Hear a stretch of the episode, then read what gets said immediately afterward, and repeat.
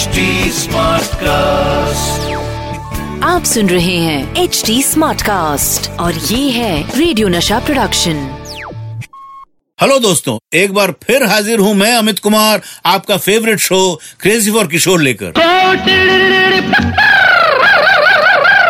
ये है crazy for Kishore.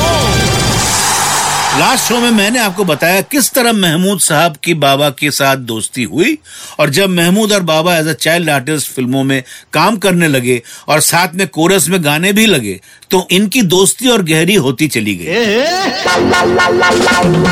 किस तरह मीना कुमारी ने महमूद साहब को एक ऑफ़र दिया कि अगर महमूद उन्हें टेबल टेनिस खेलना सिखाएँगे तो वो उन्हें हर महीने सौ रुपए देंगी। और इसी इंसिडेंट ने महमूद की लाइफ ही बदल दी।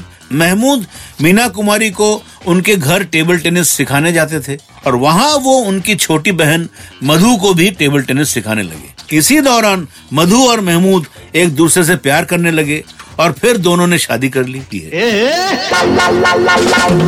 जब महमूद की शादी हुई थी, उस समय उनके फाइनेंशियल कंडीशन अच्छी नहीं थी। तो मीना कुमारी ने सोचा कि क्यों ना महमूद को कुछ काम दिलाया जाए। इसके लिए उन्होंने एक प्रोड्यूसर से कहा कि वो महमूद का एक स्क्रीन टेस्ट ले। महमूद के स्क्रीन टेस्ट के बाद उस प्रोड्यूसर ने मीना कुमारी से कहा कि ये इंसान ज़िंदगी में कभी भी एक्टिंग नहीं कर सकता। इसी दौरान महमूद की हेल्प उनके एक पुराने दोस्त, उसी टाइम के जाने माने कॉमेडियन जॉनी वॉकर ने की और उन्हें गुरुदत्त की फ़िल्म सीआईडी में काम दिलाया। इसी फ़िल्म के बाद से महमूद को एक के बाद एक ऑफ़र आने लगे और उनके सक्सेस का अंदाज़ा आप इस बात से लगा सकते हैं कि 1961 में उन्होंने एक फ़िल्म भी प्रोड्यूस कर दी। इस फ़िल्म में उन्होंने music director R D Burman को लॉन्च किया। इसी दौरान बाबा और महमूद की फिर से मुलाकात हुई। बाबा उस टाइम पर बहुत बिज़ी थे और बहुत सारी फ़िल्मों में काम कर रहे थे और फ़िल्में प्रोड्यूस भी कर रहे थे। महमूद ने मज़ाक मज़ाक में बाबा से कहा, दादा मुझे भी किसी एक फ़िल्म में काम दे दो। बाबा ने भी मज़ाक मज़ाक में उतर दिया, मैं अपने कॉम्पिटिटर को कैसे अपने फ़िल्म में काम दे दूँ?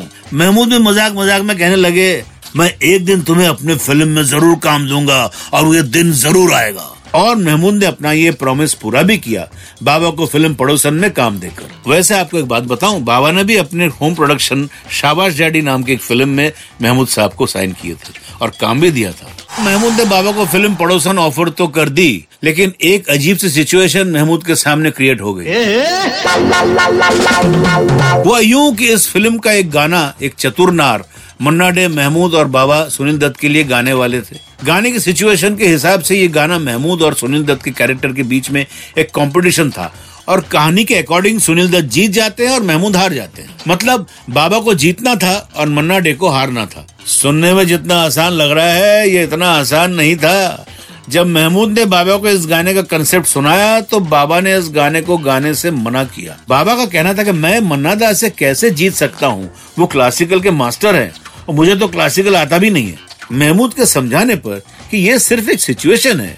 रियल में कंपटीशन थोड़ी है। बाबा तो जैसे तैसे मान गए। अब बारी थी मन्ना डे की। जब मन्ना डे ने गाने की सिचुएशन सुनी तो उन्होंने भी ये कहा, किशोर से मैं कैसे हार सकता हूँ? रियल नहीं लगेगा। महमूद ने मन्ना डे से कहा कि हाँ उसने अपने सरगम खुद बनाई है।